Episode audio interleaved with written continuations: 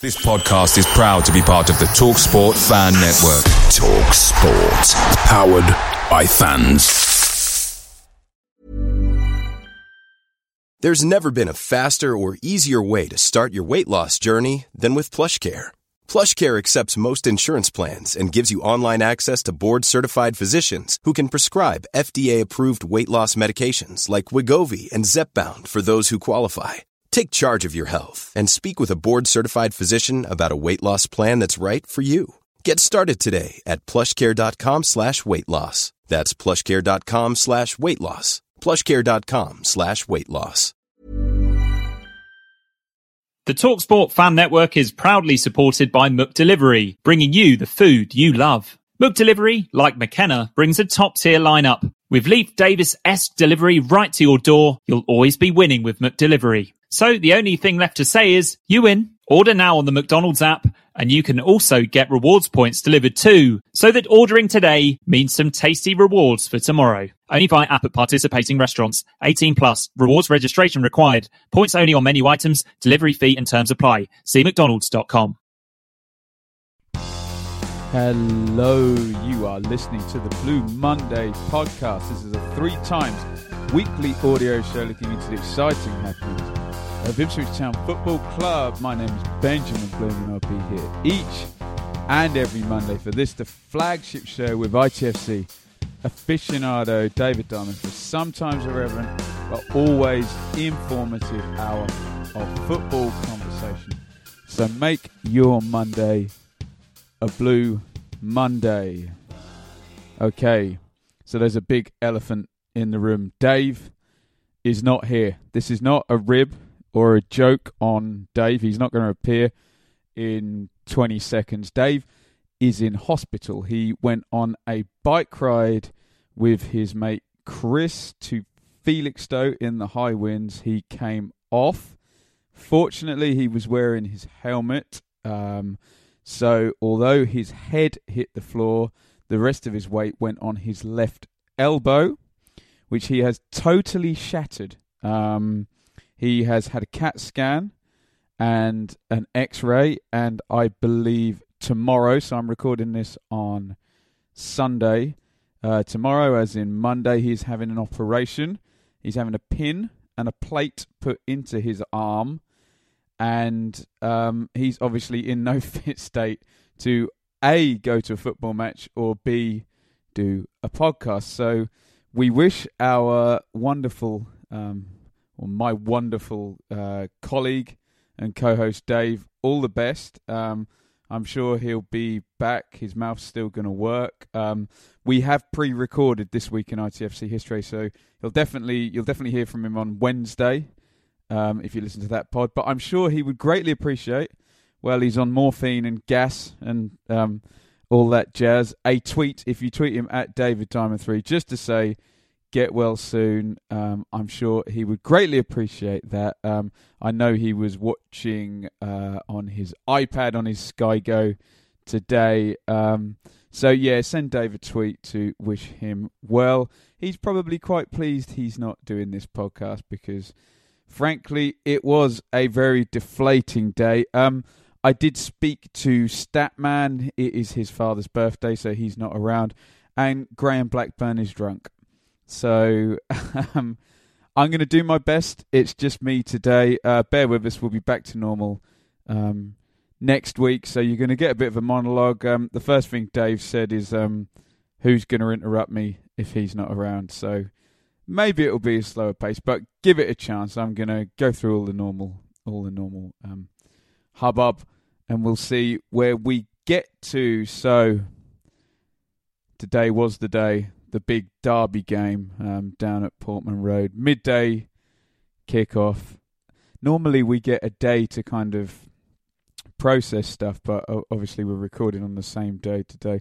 So it was the big local derby, and you can probably tell from the tone of my voice and my slightly hoarse tones. It didn't go so well. Um, so we suspected that Mick would change the team from the Sheffield United game. Uh, there's been a lot of accusations of him matching up. Uh, he did the same again today. We expected Norwich. Um, if you listen to the preview show with Jack from Talk Norwich City on Friday, which a lot of you did actually, got fabulous um, ratings. So thank you to Jack and thank you all for listening.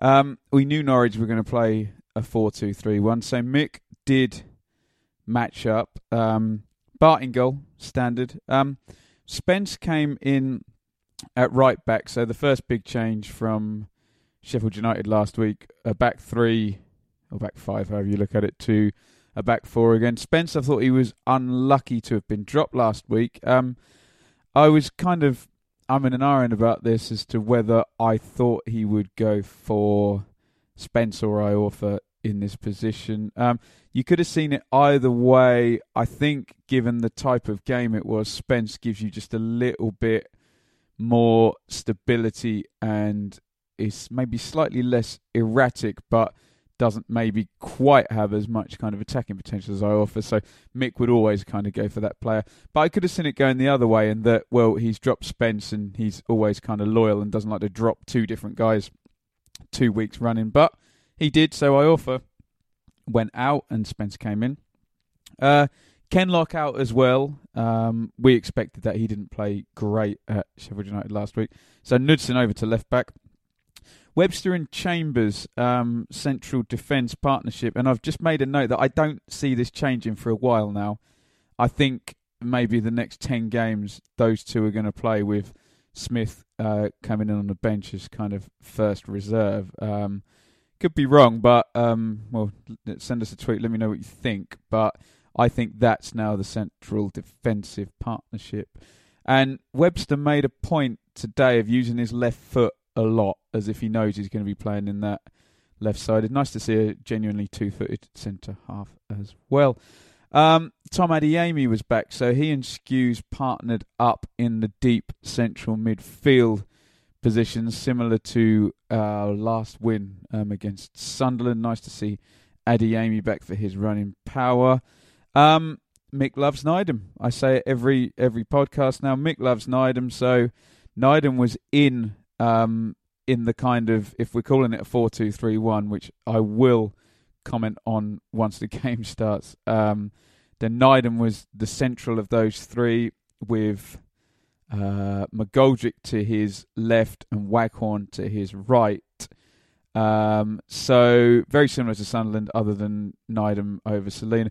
More importantly, though, Nydam over Ward is quite a big deal, I think. So um, in all the doom and gloom today, we should be really pleased that Nydam is, what, 17, 18? I don't know his actual age, but um, he's played a lot of football at a very high um, standard this season, and that's um, that's great. That's really encouraging, and he seems to be improving the more he plays. Um, and up front, we prayed for it. Joe Garner was back. We missed him at um, Sheffield last week.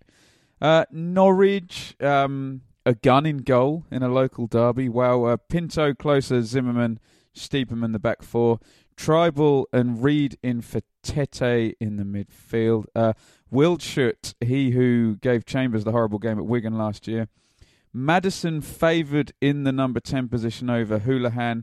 Um, interesting now that Maddison is entrusted in that Hoolahan position that it seems whoever they had managing him for the last 10 years, it would always end up being Hoolahan. And I've never, never really seen him play so far back, um, Hoolahan, so maybe they're finally moving on from him. And Jerome up front, our friend Oliveira on the bench. So the two teams matched up as you'd expect kind of bit of a um, bit of a tense, nervy start. Um, Waghorn got in in that inside right position, shoots to Gunn's near post, easy save, and then on four minutes, kind of a really big moment straight away into the game. Um, Pinto overplaying it terribly, actually tries to do a Cruyff turn on the edge of his own box. Knudsen takes it off him. Um, I think we're all expecting some kind of cross, but he larrups a shot in um, past Gunn and it smashes the inside of the post. So unlucky. I think we could have got complete chaos if that had have gone in. Certainly wouldn't have been the only goal of the game. I wouldn't have thought. So close, so unlucky. Just he seems to just attract um, headlines on Derby Day, and he was very close there. So unlucky, really. Um, corner for Ipswich on 10, uh, bounces about, falls to Waghorn. Um, he had a much harder one at Sheffield last week, a half volley, similar technique, and he really worked Blackman well in that instance. In this instance, though, um, not quite such a good um, effort went out for a throw. Um, so from 10 minutes now, Norwich start to come into it, especially down the left hand side.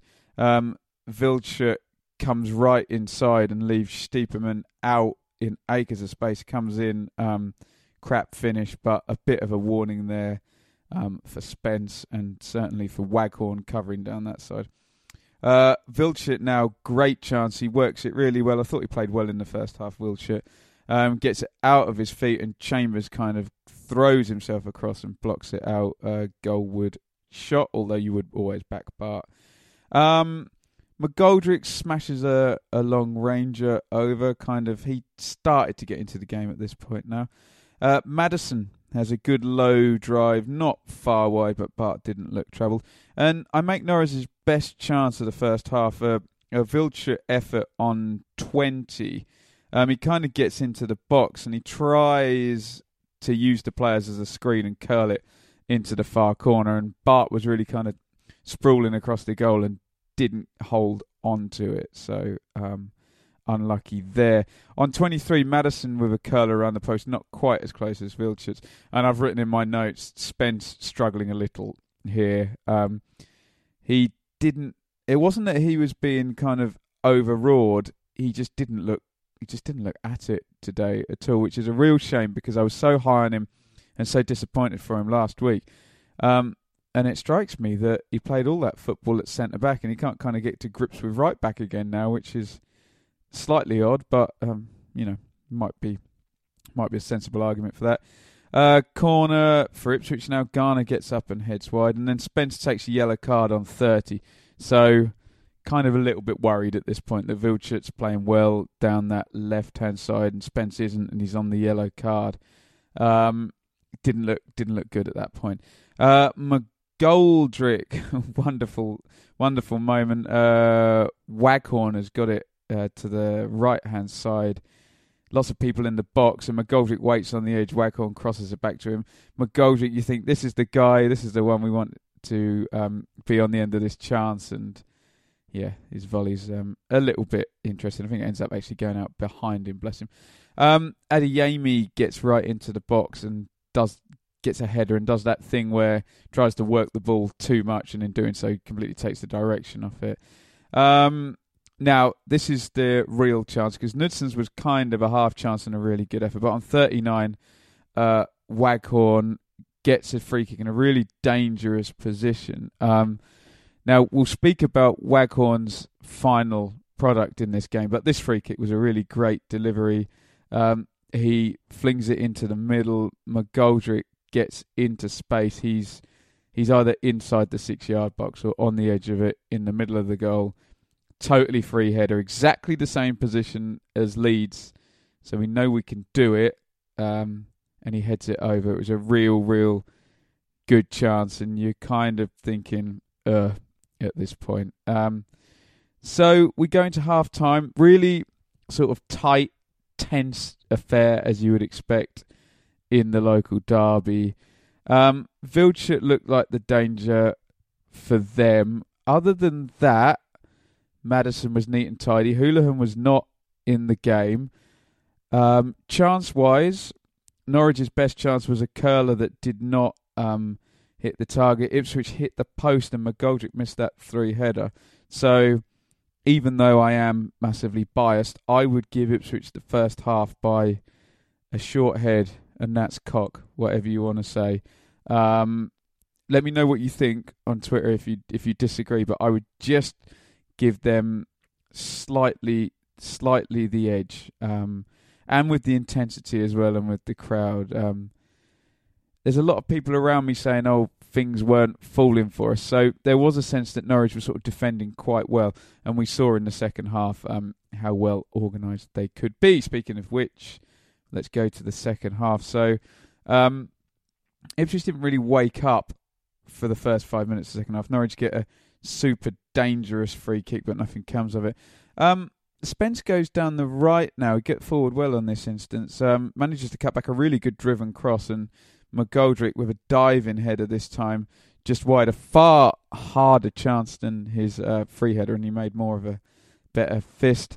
Um, Ipswich are starting to lose their shape just a little touch now with the attacks. Everything's getting a bit further apart. We spoke about the 4 2 3 1 as the formation, but in the first half, that was a very tight um, thing with Nydam not far forward of Skuse and uh, Adeyemi, and the two wide guys not far away from him with the defence kind of trying to squeeze up a bit. Um, that all got a bit spread out in the second half, which played into Norwich's hands. They managed to start counter attacking and leaving Jerome as the uh, last man. And um, even though he's not the player he once perhaps was, he was still a pretty good outlet for them um, when they played on the counter. Um, he got into the inside right position on 57. Bit of a warning sign, this, um, and a weak right footed shot kind of straight at Bart.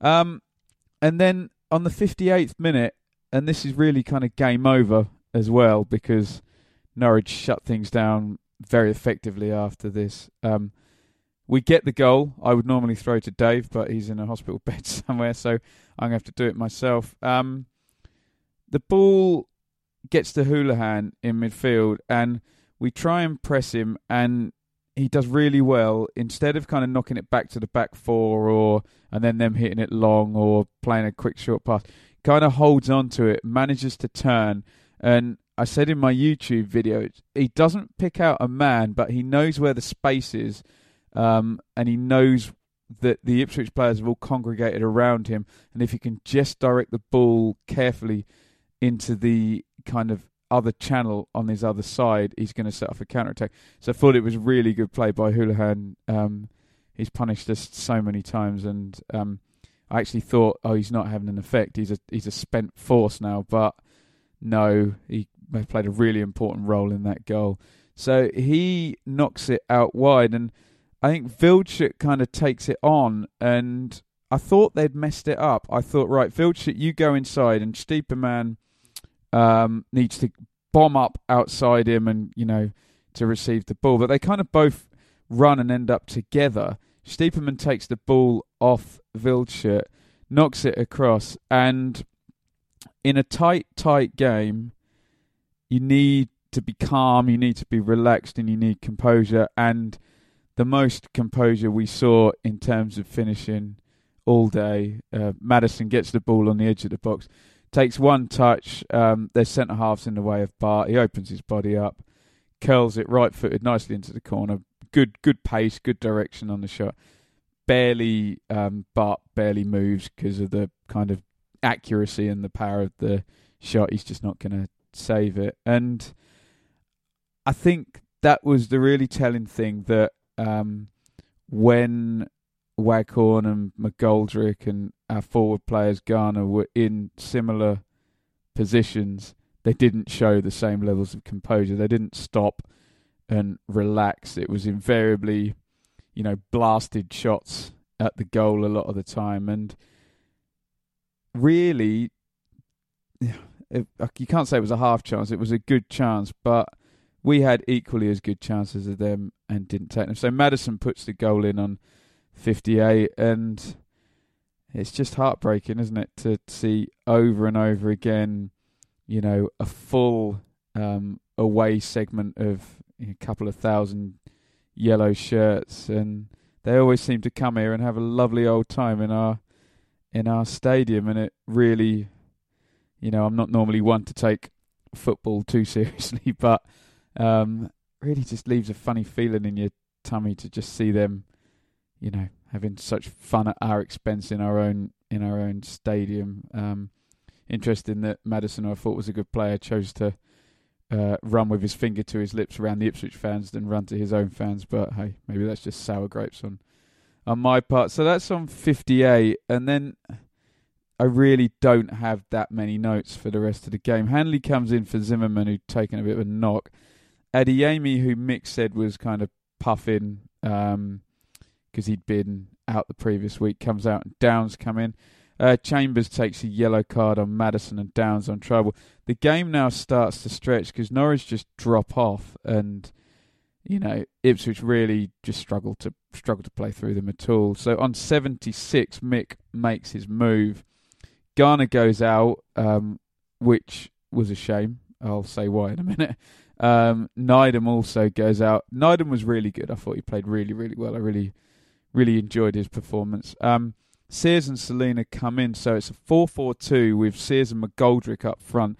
Celina plays left wing and Waghorn plays right wing with Skuse and Downes in central midfield. So it's back to those first kind of six weeks of the season where you're playing this weird 4 4 2, slightly odd personnel. And either it totally didn't work or Norwich um, kind of saw it out well, but it, it didn't really have any impact. Once Garner was gone, um, I remember saying this against it was against Bristol City when McGoldrick went out that it seems like you need both of those guys there for the ball to stick A in the air with Garner and B on the ground with McGoldrick. If one or other isn't there, we just don't seem to manage to join up the um, the segments of our team.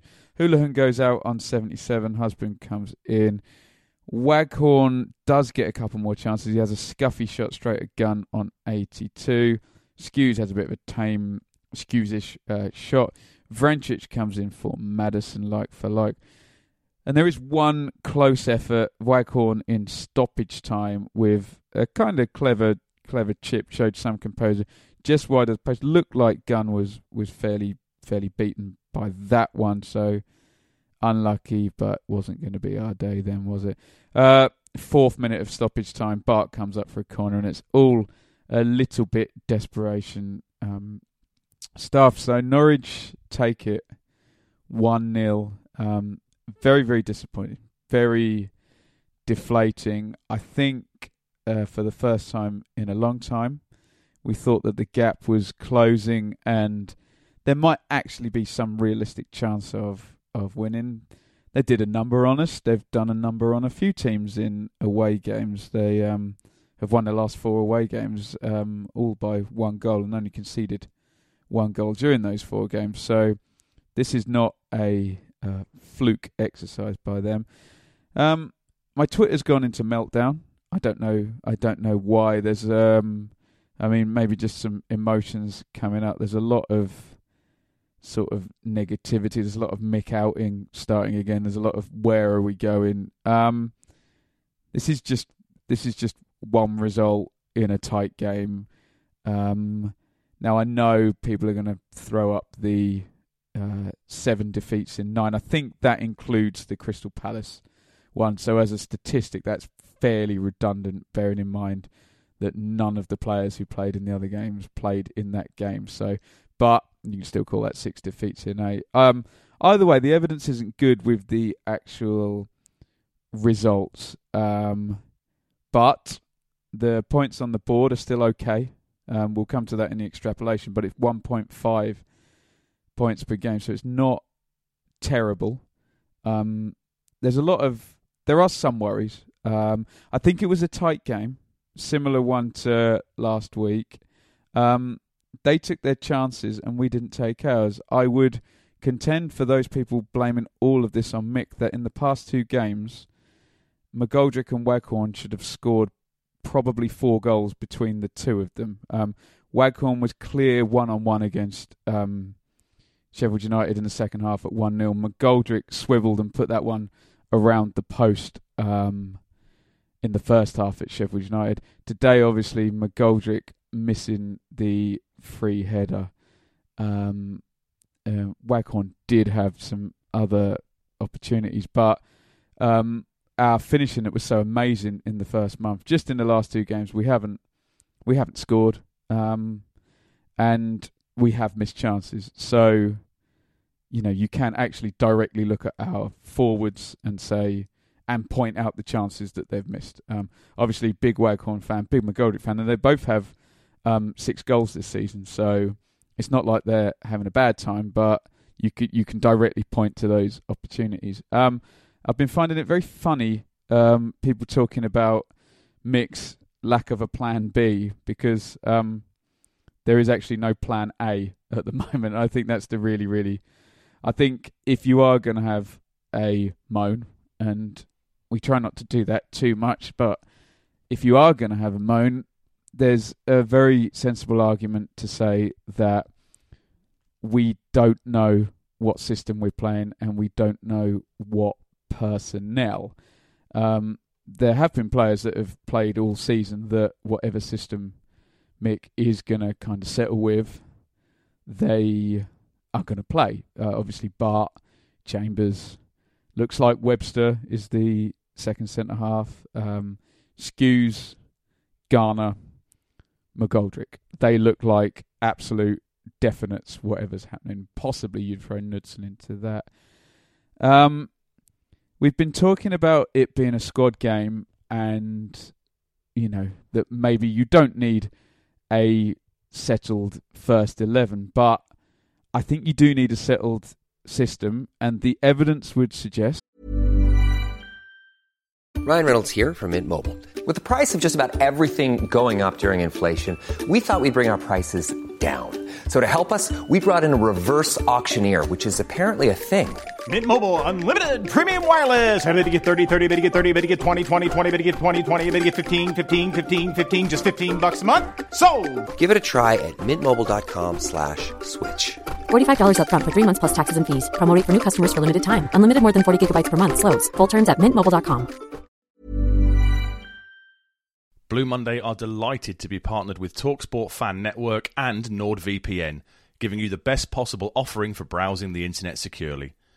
NordVPN opens up global streaming options for content not available in your region by switching your virtual location quicker than Wes Burns running down the wing. NordVPN acts like your cyber Sam Morsey whilst online, protecting your personal data and sensitive info like passwords and credit card details from falling into the wrong hands. For about the price of an ITFC match program a month or a Blue Monday Telegram subscription, you can get yourself a NordVPN account which can be used across six different devices. If you need to rapidly change direction like Omari Hutchinson, there's a 30 day money back guarantee. To get the best discount off your NordVPN plan, go to nordvpn.com forward slash Blue Monday or click the link in the podcast or YouTube subscription to be taken straight there, supporting us here at Blue Monday in the process. Away days are great, but there's nothing quite like home comforts. The same goes for McDonald's. Maximize your home advantage with McDelivery. You in? Order now on the McDonald's app. At participating restaurants, 18 plus, serving times, delivery fee and terms apply. See mcdonalds.com. that um, it's not been working, switching around 442, 4231, 433, 352. Um, we'd lost six six games in eight. So that doesn't work. And whatever you say about that um, first month and the five wins in a row, other than the Birmingham game and the first half of the Barnsley game, it was very 4 4 2. So we did have a settled system. And I think most people would agree that if you do have a settled system and all the players uh, know what they're doing in it, you can rotate players in and out. And then when you need to change, they're trained in other systems and that can kind of work. So um, I think the injury thing now is super close. I think Smith had a back spasm or something. Hughes is running. So those are the last two um, to come back now that Webster and Adeyemi are back in. Um, I think he's got a lot of players of similar ability. Dave has brought this up, and I think that confuses matters a little bit because it gives him kind of too many options. Um, I probably should stick my neck out and try and actually offer a system. So I'll I'll try and do that, but I, I could obviously be barking completely up the wrong tree. My contention with the squad we have is that it's weak down the sides of the pitch. Okay, I think um, we have four fullbacks, but two of them are lone players, Connolly and Iorfa. Actually, we have five if you include Connolly. Um, but in terms of wide midfielders, we only really have Celina and Ward. And in terms of wide forwards, we don't really have any.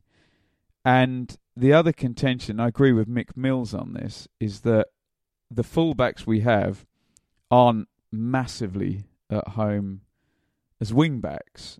So this all kind of contradicts each system because whatever system he chooses, you can find quite the weakness in it. For example, if he does play three five two, you can argue that your wingbacks are very very important, and uh, Spencer Iorfa, um, Knudsen or Kenlock aren't comfortable enough on the ball to be able to do that, and you end up retreating, and it becomes a five three two as opposed to a three five two, as I often get picked up on for whenever I say three five two.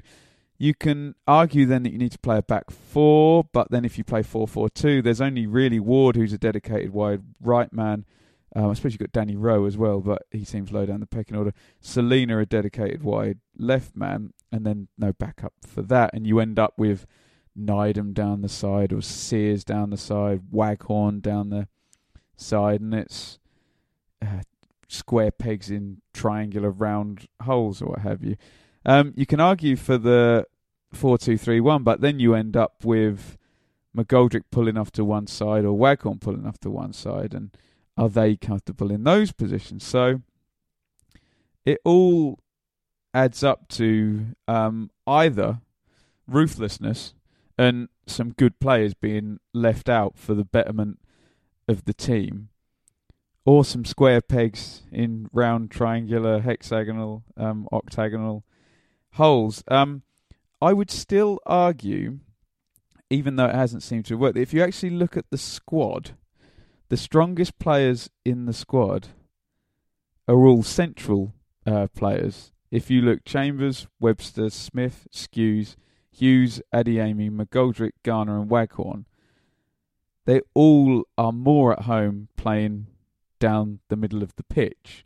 Um, which still leads me back to 352 because in a 352, eight of your 10 outfield players, three centre backs, two centre midfielders, one off the front, and two forwards can all be central players, and you only need to accommodate the two. So I would argue, looking at the squad as a whole, that um, 352 actually fits the squad as a whole. Now, the other argument is does it fit our actual best players. Where three five two, can you get Celina in there? Can you get all three of Waghorn, Garner, and McGoldrick? You possibly can, and I think you're still gambling on two of Iorfa, Spence, Knudsen, Kenlock, Connolly doing a good job at wing back and just keeping at it, rather than okay, I'm going to put McGoldrick to one side, Waghorn to one side. He's uncomfortable there.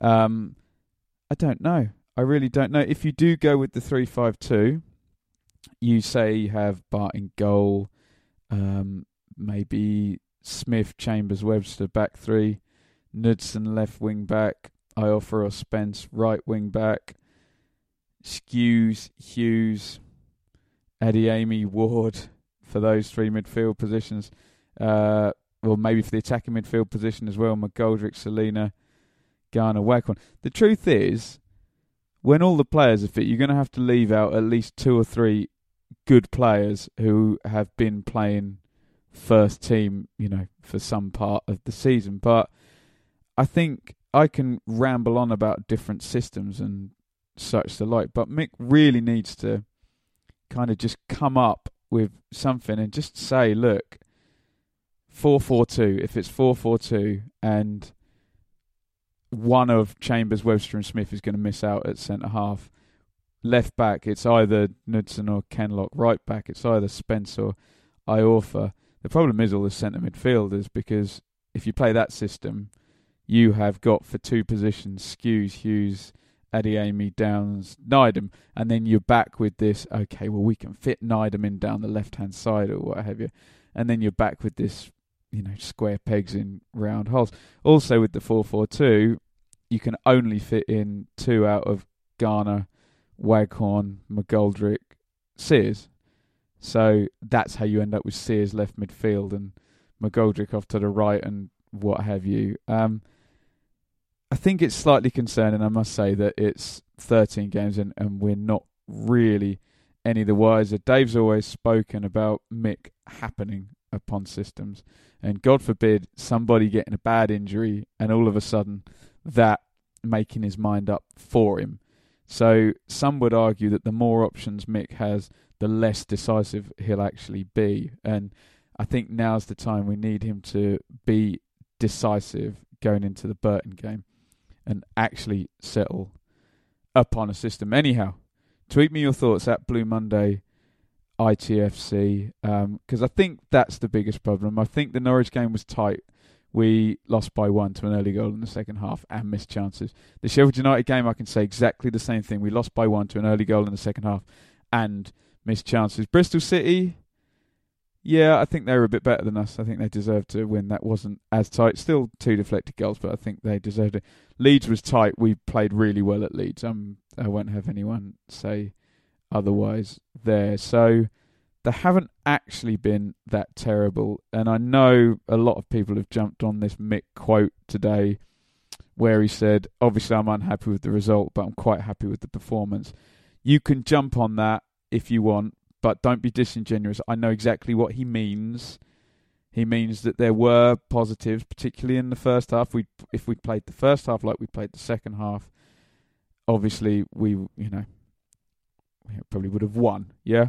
Um, so it's sustaining that for the for the whole game. But I think you know what he means with that. But really, it does bother me that you're at Sheffield one week, Spence is dropped, and you're playing three five two. The next week, you're back at home, totally different system, and maybe maybe they need to look at the Sunderland game because the Sunderland game was the one. I know Sunderland were crap, but that was the one where it all clicked together, where you had Skuse and Adeyemi sat behind um, Celina, McGoldrick, Waghorn, and Garner, and you know they played some brilliant stuff at points there. So, and frankly, that's not a system thing.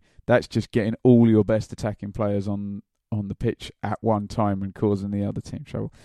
Anyhow, it sucked to lose again to Norwich. We have been doing opposition player of the week, so I suppose I'd better do that. We need to give a little honourable mention to Hoolahan, who turns up every time and always seems to have some kind of effect. It was interesting to see a Gunn in goal. It was interesting to see a little ginger-haired man in an orange shirt, although he didn't score an own goal in the last minute.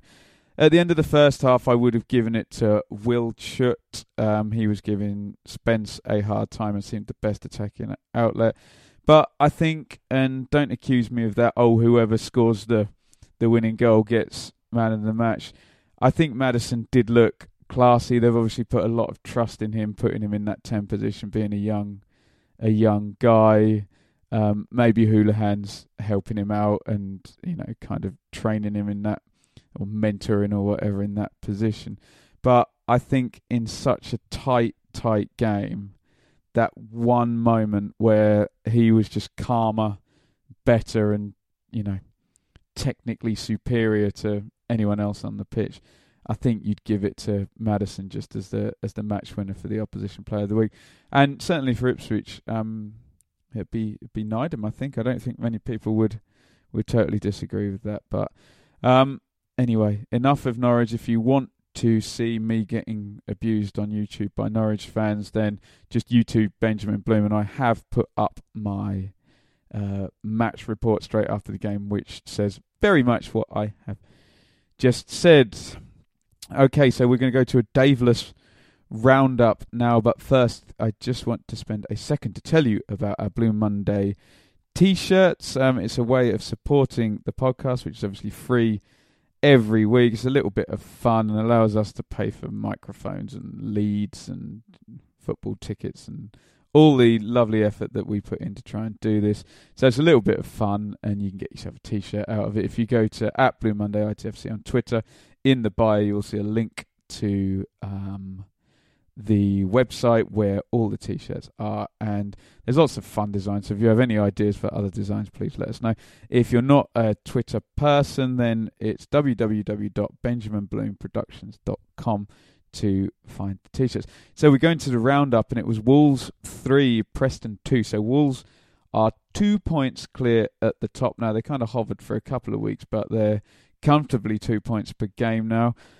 Cavaleiro Bonatini with two, so both he and Diego Jota have seven goals, so that's a good uh, front two partnership. Um, at 3 0, though, Preston managed to knock a couple of goals in Hugill and a Coady own goal to get it back to 3 2. Um, and a lovely punch up and a red card at the end, always nice to see. I would suggest most people would agree that Preston have been the surprise package so far. They are coming to Portman Road. I think it's Burton, then Cardiff, and then Preston. So we will be seeing them and their lovely manager, Alex Neil, very, very soon. Uh, Borough nil, Cardiff 2. Cardiff also two points per game, nicely stuck in there in second place. Classic Warnock going away to a team that people think better pinching the away win with a late penalty. Um, and Borough down below Ipswich despite spending 50 million in the summer. So it could be worse, couldn't it? Uh, Sheffield United 2, Reading 1. Our conquerors from last week. I seem to say that a lot, don't I? Um, uh, just a quick correction as well. I think I said that John Fleck was Robert Fleck's son last week, but apparently he's his nephew, so I got that wrong. Uh, Coutts and Sharp with the first half goals for Sheffield United. Berens getting one back for Reading. Reading really still in that um, failure to live up to their results last season and their playoff final defeat. Uh, Sheffield United are nicely placed there in third, uh, Reading down in 20th. Um, I think they'll probably be closer together as we get further into the season.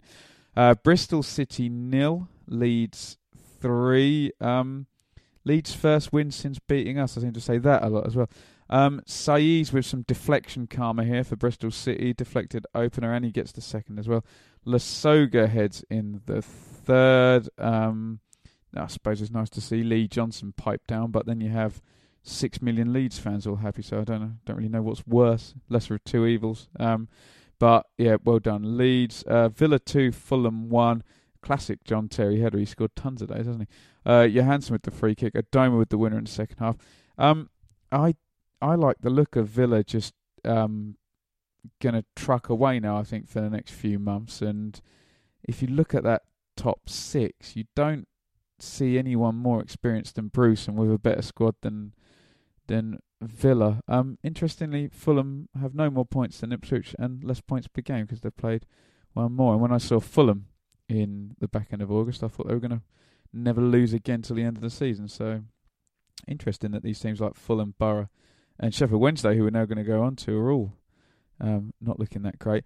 Uh, Derby 2, Sheffield Wednesday nil. Loovens doing the whole obvious goal scoring chance thing, red card, penalty 1 0. I thought they'd changed the rule on that, the double jeopardy thing, but apparently it's only for goalkeepers. So if you're a goalie, if you make a genuine challenge for the ball, you don't get red carded, but if you're a centre half, you still get the same punishment. So uh, Vydra and Johnson got the second for Derby. Sheffield Wednesday down in 16th, so they're really behind where they would expect to be as well. Both teams really would expect to be challenging for top six, but then again, half the division think they should be challenging for top six. So there you go. Forest two, Burton nil. So that's next week's opponents losing. I don't know whether that's a good thing or a bad thing.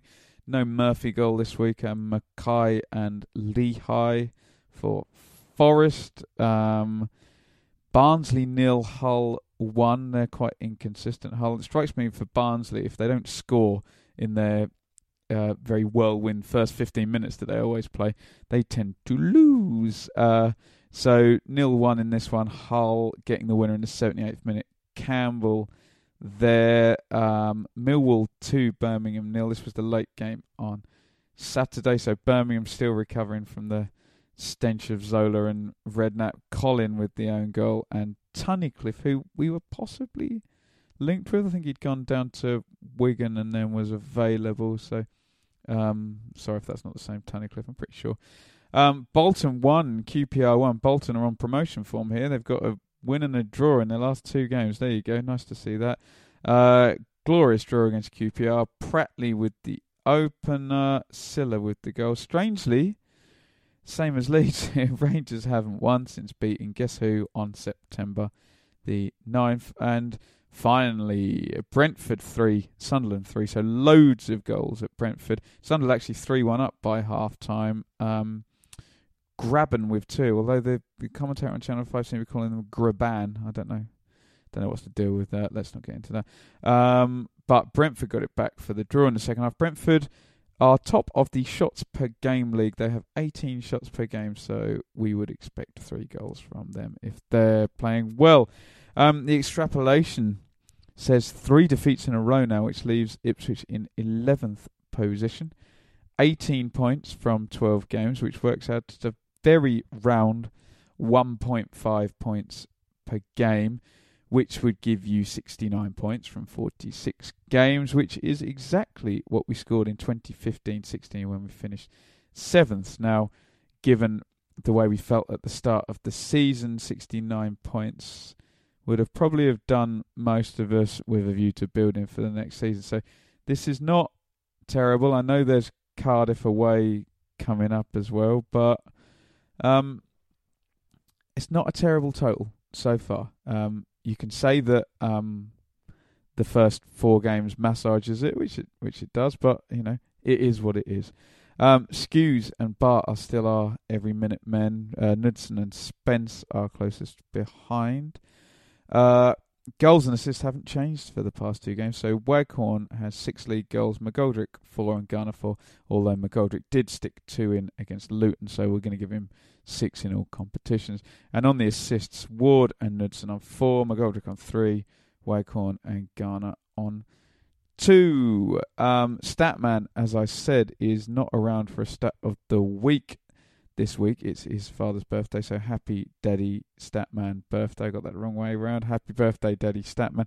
He will also be back on Wednesday with Dave for this week in ITFC history. So we can move straight on to the NASDAQ.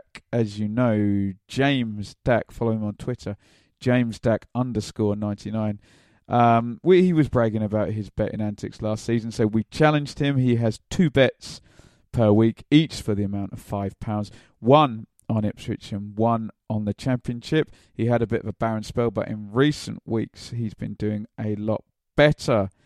He came up with his Ipswich bet this week. You can imagine he's not going to win this one. Uh, Ipswich to win either half. So a nil nil and a nil one.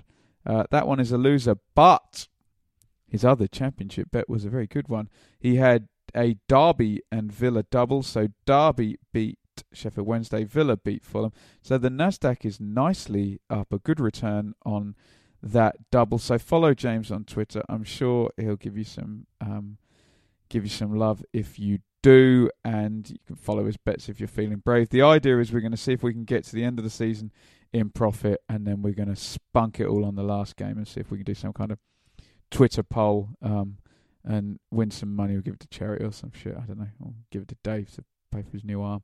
Um, preview time. So it's Burton next week. I'm still still up in the air. I don't know whether to go to Burton because I kind of it's going to sound snobbish now. I kind of begrudge paying the petrol money and then standing behind the goal and not seeing anything on the on the terrace there. I went last year and sat in the seats, but they're all sold out. So don't know whether I'll be in Burton. If anyone's got a seat they want to sell me, um, then yeah, give a shout on Twitter at Benjamin Bloom. Um, Burton are in 22nd. They have only two wins from 13 this season. They're very good at kind of pulling out a nice big home win, particularly in evening games, just to get those points on the board. I think Clough is like Mick, uh, quite good in-game manager and gets the best out of the resources he's got. I'm not comparing both statements there before you shoot me down on that. Um, I don't think they're as strong as they were last season. Our podcast favourite Jackson Irvine is no longer there. And a lot of their play when I saw them at the back end of last season went through Kightly as well, who I believe is also no longer there. Correct me if I'm wrong on that one. So, big game um, good chance you're playing against a team. You're away from maybe away from the pressure of a of a home game where you know there's a little bit more pressure on you with all those um, all those eyes watching you. Um, it would just be lovely to see him say, "Right, we're playing against a team who's supposedly inferior to us. This is our system. We are going to take the game to you, get a result with that system, and kind of stick to it. I don't know what it is. As I say, squad wise, playing the percentages, 352 seems to fit better. Doesn't necessarily fit our best players, and our best performance was 4 2 3 1 against Sunderland, which did fit our best players, but still required a couple of them to play slightly out of position. So that's my wish for the Burton game to nail a system and kind of stick to it. Um, let me know what you think, what system we should play against um, Burton. Uh, you can do that on Twitter at Blue Monday ITFC. Um, I am on Twitter at Benjamin Bloom. Uh, the podcast is also on Facebook. Uh, dot com slash Blue Monday ITFC if you want to pick everything up there. Um, my BlueTube videos, uh, reviews of games, go straight up after each game, maybe like an hour after the game. So uh, do me a solid and subscribe. Uh, just type Benjamin Bloom into Twitter, uh, YouTube and you'll see them. I've already plugged the t-shirts. So um, thank you if you've got this far. It's a bit of a struggle doing a talking head on your own. I hope you've enjoyed it. I tried my best. Um, wish Dave um, a healthy recovery and hope his operation goes well. You can do that at David Diamond Three on Twitter. Um, it's not the end of the world today. It's crap. Um, it makes me think that our only chances they don't go up. The parachute payments are gone. They sell some of their best players, and the gap gets smaller. It's not the end of the world. It's been tight. If in another five, ten games, it's been another seven or eight defeats, then maybe I'll change my tune. But I've still seen enough at Leeds and today maybe um, to say that there's something something there. But he's got to he's got to find that system, and he can talk in his press conferences, Mick, about how experienced he is and how long he's been around. So if that's the case, he needs to find this system and kind of kind of stick to it. So. Um, We'll be back on Wednesday, uh, this week in ITFC History, Statman and Dave. Um, if anyone knows any Burton bloggers or uh, YouTubers, let me know because we're looking for a preview there. Or Cardiff, because that's coming up soon, straight away. Give me a shout on Twitter with that. Um, thank everybody for listening, and we will see you very soon.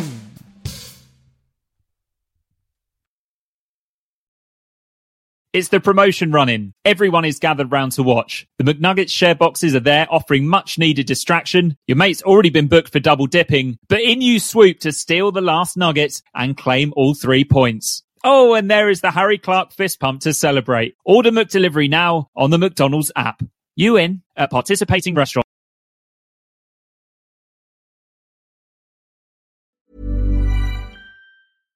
Hi, I'm Daniel, founder of Pretty Litter. Cats and cat owners deserve better than any old fashioned litter. That's why I teamed up with scientists and veterinarians to create Pretty Litter.